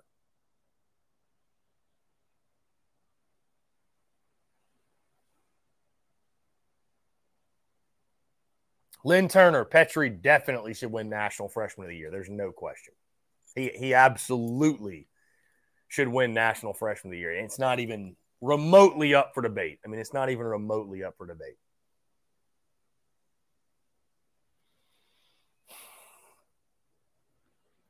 Uh, Jacob E says Clem sucks. Extremely important game. I'm going with Mizzou for this year. Well, see, I went Mizzou last year and you lost to them and you still went eight and four. So I don't know if that's really the most important game anymore. I tell you what's a sneaky game, guys, at home, Kentucky. Do not sleep on Kentucky, man. Maybe I've just got PTSD, but do not sleep on Kentucky. Guys, do you realize, by the way, coming into this year's game, the Gamecocks did beat Kentucky at home 2019, but it has been real rough sledding. It has been really, really tough sledding against Kentucky still. Um, let's see. Question What can be expected from our men's basketball team now that we lose GG? I know it's not going to be pretty, but I don't know how bad we're going to be. We won't be worse than last year. I highly doubt it. I highly doubt it. I don't think it'll be worse than last year. Um, I mean, I still think we're probably picked to finish 11th or 12th, maybe 13th. I, I still think we're going to be picked to finish at the bottom of the league. That's why I said, guys, last year felt like year zero. And now you're going into year one. You know what I mean? Like now you're going into year one. Will this team benefit? And you know what? Some people might not like might not like to hear me say this. Will this team benefit from not having the distraction? Was GG Jackson a bit of a distraction? Because it was all about him and the hype, the hoopla, whatever. Was that a distraction? I don't know. I mean, he's a damn good player. He's a damn good player, but I don't know. It'll be interesting. I mean, they, they need to continue to build through the portal. the Gamecocks transfer portal class ranked second, although I mean that was only with two players. Um, got to continue to build through the portal. Got to. Got to.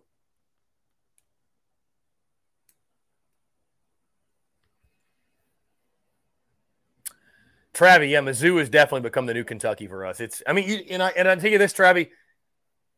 I said this, you know, I, I I said this, Travi, about Kentucky, and I'm gonna say it about Missouri as well. And I've given Kentucky football probably more credit than any Gamecock fan in existence. But I'm to do the, do the. I can't even say what I'm about to say. I don't know. Sometimes I mess up, guys. It happens. But again, Travi, to your point, he says Mizzou's become the new Kentucky. And I've given Kentucky football as much, if not more, credit than any Gamecocks content creator out there. But I'm going to do the same thing to Missouri because most South kind of fans don't think of Missouri as any sort of power, certainly, but a lot of people don't even want to give them credit as being a real SEC team. But Mizzou has kicked your ass. And at some point, you have to stop and give Missouri their credit. Just flat out give them their credit. Eli Drinkwitz has done a good job. They've got a good football program. They've got a good football team maybe that's a game that you can just no longer throw in the win bucket, as much as I hate to say that.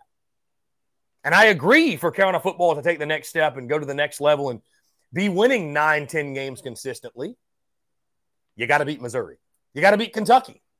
Of course, you got to beat Vanderbilt. But Mizzou's one of those teams you got to beat more often than you lose to them. There's no question. You got to beat them more often than you lose to them. But I think also what is a mistake is writing off Missouri as a Vanderbilt. They're not, guys. They're not. They are not. I think, unfortunately, Missouri and South Carolina are on a much more even playing field than most people want to give credit to. And if you don't believe me, look at the results on the field. They beat you four in a row. Drinkwitz owns you right now, at least. So, as I said before about Kentucky, and people hated to hear it then, and they'll hate to hear this about Missouri as well. It's it's about time Gamecock Nation puts respect on Missouri football. It, it's just you have to at some point. You have to tip your cap at some point because somebody's beating you like a rented mule every year, and it's the Missouri Tigers. I mean, they just are. They just are. That's got to change though, and it has to change quickly. It has to change quickly. Guys, that being said, let's go ahead and jump into our last break of the day. On the other side, I want to continue to hear from you more of your questions, your comments, your calls, and more here on a beautiful Tuesday afternoon. You're tuned in to the Daily Crow.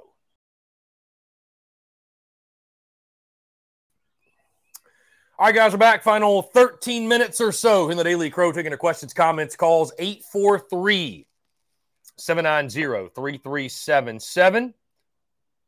That is 843-790-3377 here on a beautiful Tuesday afternoon. Again, guys, appreciate you all tuning in. Thank you all so much for, excuse me, excuse me, for the continued love and support. Um, Coleman, speaking on the Missouri banter that I brought up, Missouri's a program is about the same, maybe better than us. We're more south and eastern, have better facilities, but they have our number. Travi replies, that's a damn travesty, Coleman. Coleman says, You're not wrong, but is it not unexpected? I mean, we spent how many years trying to beat better and more talented teams than us at their own game of run the ball and play good defense? Jacob E says, I think recruiting at an elite level for the O line and D line would finally elevate us to a new tier in the SEC and definitely in the East. That, Jacob E, that's why you're seeing them recruit so heavily in the trenches because that, that that's the difference. As I've said before, everybody's got playmakers, everybody has athletes. Vandy's got athletes. Bama's got more of them. Don't get me wrong, but Vandy's got athletes. But it's all about the trenches, man. If if you're able to impose your will on the other guy, and you can move him out of the way and twist and turn him and do what you want, you're going to win the football game. Like it just comes down to it. But to Coleman's point, when you don't have those guys, you can't try to beat those big boys and beat everybody at their game. You you just can't do it. You can't do it. You got to get creative, and we've we've that's where we've lacked, right? I mean, I think that goes without saying. We we have just not we have just not gotten creative. But um, John Edward could get a big addition Friday. Josiah Thompson, yes, yeah, indeed, yeah, that'd be a big one. That'd be a really really big one, no doubt. Friday at 9 a.m. I think is right. He commits. 9 a.m. I think at Friday. Again, guys, 843 790 3377. Thank you all so much again. I want to say for the continued love and support, man, from the the podcast, the Daily Crow, the merchandise, social media. You know, it's because of you guys, your love and support, that we're able to you know, go on the road and rock the show and make this a thing. And again, if I didn't love what I did so much, I wouldn't be so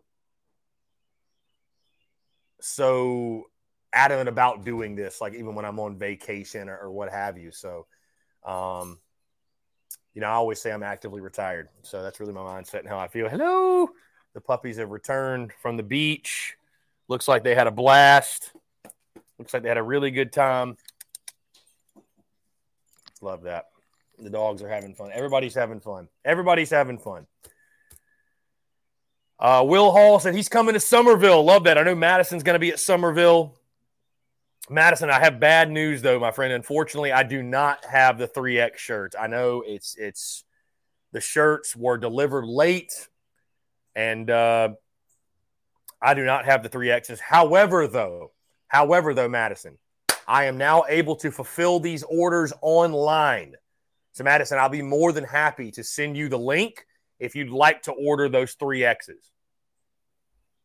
So please reach out to me, Madison. I will get you that link again. I do apologize, my friend.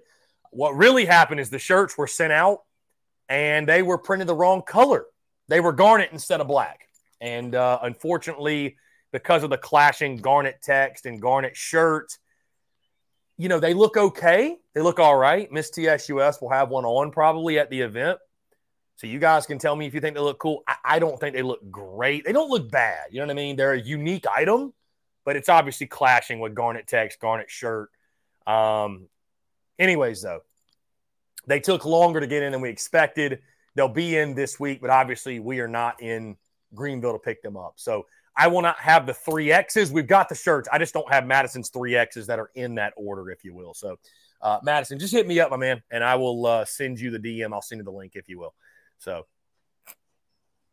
um, Lynn, I can make a ladies' cut shirt if you would like, Lynn. I can make one. I could definitely make one.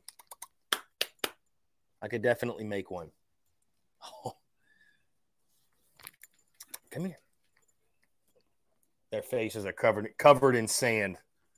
They were digging. They were digging on the beach. You were digging. They were digging. They're very happy though. Everybody's happy here. Everybody's happy. How could you not be at a place like this? So how could you not? Again, guys, less than 10 minutes to go. A lot of great festivities going on this weekend for the spring game. Y'all be sure to check them out. Uh, I believe in Gamecock supporting Gamecocks. So y'all check them out, no doubt. Uh, we're looking forward to tomorrow being out at the golf tournaments. Saturday, we'll have the live stream watch along for the spring game. And I will get back in Columbia at some point. Uh, probably going to catch a baseball game before it's all said and done. Maybe the maybe the Florida series. That would be a fun one. But uh, we'll let you guys know. I have no idea. I tell you, the trip I'd like to take is Hoover. I, I, really would like to go to Hoover and check out the SEC tournament. I've been talking about that for years. It's really not that far. We could rent the Airbnb, and uh, who knows? Maybe, maybe the maybe the year TSUS embarks on Hoover's a year we actually make a run in Hoover. Maybe so. Maybe so. I have no idea. But if we do that, I think I'd probably have to go every single year. But uh, see that pup right there. See the pup? Look at, look at this pup. Look at that. Look at that guy. Yep.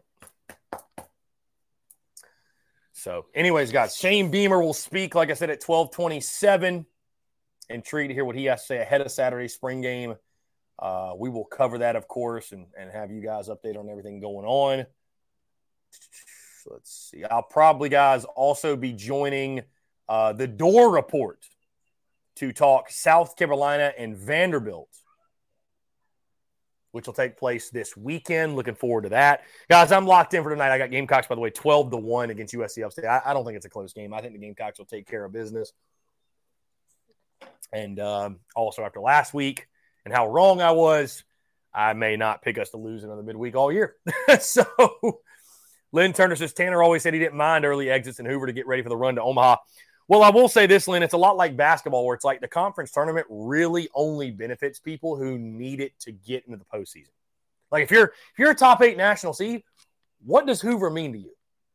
I mean, winning the SEC, I think, is still cool. Like I would say, like winning the SEC tournament would be a really cool thing, but it's not a necessity.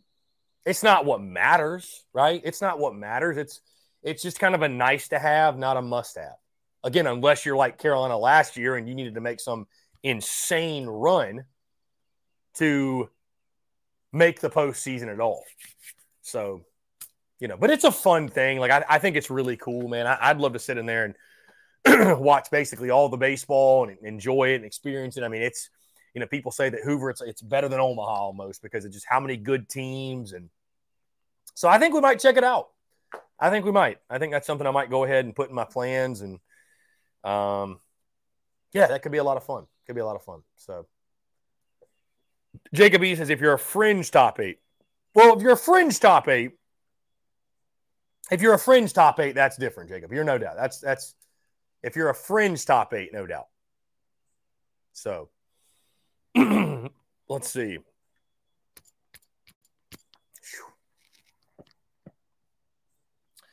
Madison says, "What does the spring game have in common with the state fair and tailgate food?" Atten- what is this? A, a, tweet. Attention, Gamecock fans. SCS food. SCSF food drive. Go out to that. Coleman says, "Mitt, just click and send earlier. Stoked to see the O line get some great recruits for sure. I just don't want to get into a boxing, run the ball, play good defense match with Ali, who is Bama, and Tyson, Georgia. If we aren't at their level, Ohio State and." Tennessee took lunch money from Georgia Bama by throwing a ton. I mean, I agree with you, Coleman. I I I, I think 110 percent, man. If it's all about a, you know, if it's if it's all a matchup game and all about you know winning the matchups, well, you got to do some things different. If you don't have the personnel to match up, you know, you just you just be a fool trying to beat them at their own game. You would. I mean, I, I always go back to the Moneyball quote where he says, "If we try to beat the Yankees in here, we will lose to the Yankees out there." I mean, it's the same thing. You try to beat them at their own game, see how far that'll get you. So, Jacob, yeah, the approach to the plate, man. We we it's it's so funny. We're sitting here April and we're talking nothing but football and baseball is doing what they're doing. I know Austin Greer's mentioned that a couple times, but football is just so captivating and fun to talk about. But uh, now the approach has been incredible. The approach has been incredible, my friend. Been incredible. Um, what Monte Lee has done, the positive impact. Also, just bringing in veteran hitters, man you're bringing in guys that understand that, that are that are mature. That's got a they've got a lot of college at bats under their belt. They know what a good at bat and a bad at bat look like, right? They're not just going up there just clueless with no plan. But I will say, I mean, it's it's crazy how much South Carolina has been hit by a pitch this year, and the patience they've shown. I mean, I, I think that's made a huge difference. I think it's made a huge difference. And you know, again, you give credit to a lot of people. You give credit to Monte Lee You give credit to these new players they brought in, and give credit, of course, to Mark Kingston because he's overseeing it all. Marion R26, here's a funny question.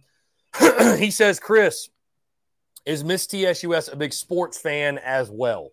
Uh, Marion R26, absolutely not. Miss TSUS could not care less, but which is fine. Brings a lot of balance to my life. Uh, Bruin Nation, we are on until noon, so you got two minutes, my guy. We've been t- hey Bruin Nation, we talked a lot about LaNorris Sellers today. I was wondering where you were.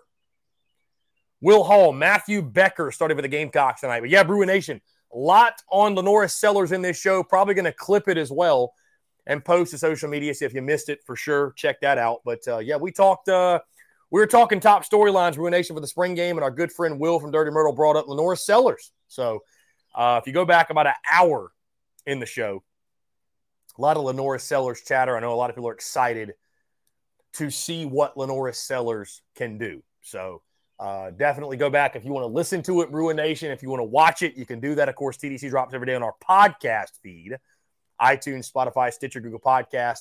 You can check that out there.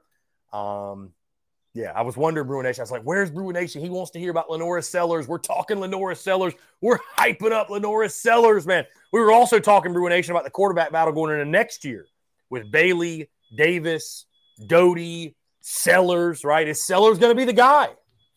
And what happens to everyone else if he is indeed the guy? Going to be a lot of fun. But of course, that's down the road. Guys, we've hit noon or about to hit noon. Truly appreciate you all tuning in, guys. I will not, Bruin Nation, be covering the Beamer press conference. Uh, head over to the Gamecocks YouTube page. You can watch that on your own. Of course, I will be tweeting out quotes and stuff like that, but I will not be covering the press conference. Bruin Nation, I'm about to walk over, hike over, hit the beach, my friend. So, uh, sorry, not sorry but. I guess I'll say sorry, not sorry about it. But we will be, uh, you know, tweeting quotes, stuff like that. But I will not be airing the Beamer press conference. I should say. Guys, we've hit noon. Again, thank you all so much. Uh, check out TDC via podcast version if you missed anything or just want to go back and listen. Uh, of course, stay tuned for all the clips, all the content, content bleeding out the eyeballs. And of course, Gamecocks taking on USC Upstate tonight at Founders Park. So, with that being said, guys, appreciate you all tuning in. Thank you all so much.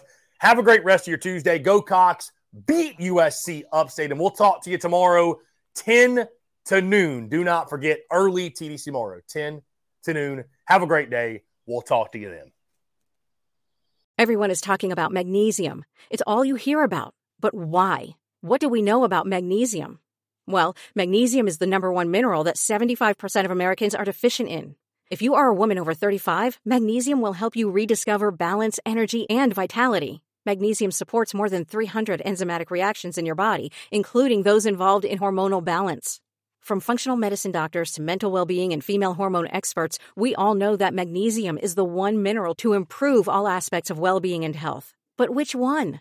Magnesium Breakthrough from Bioptimizers, the trusted choice recommended by leading experts with seven best absorbed forms of magnesium to ensure your body receives the support it needs for overall well being. Go to bioptimizers.com slash balance today and use code BALANCE10 for 10% off. Support your journey to wellness at B-I-O-P-T-I-M-I-Z-E-R-S dot com forward slash balance. Magnesium Breakthrough from Bioptimizers, your foundation to optimal health and vitality.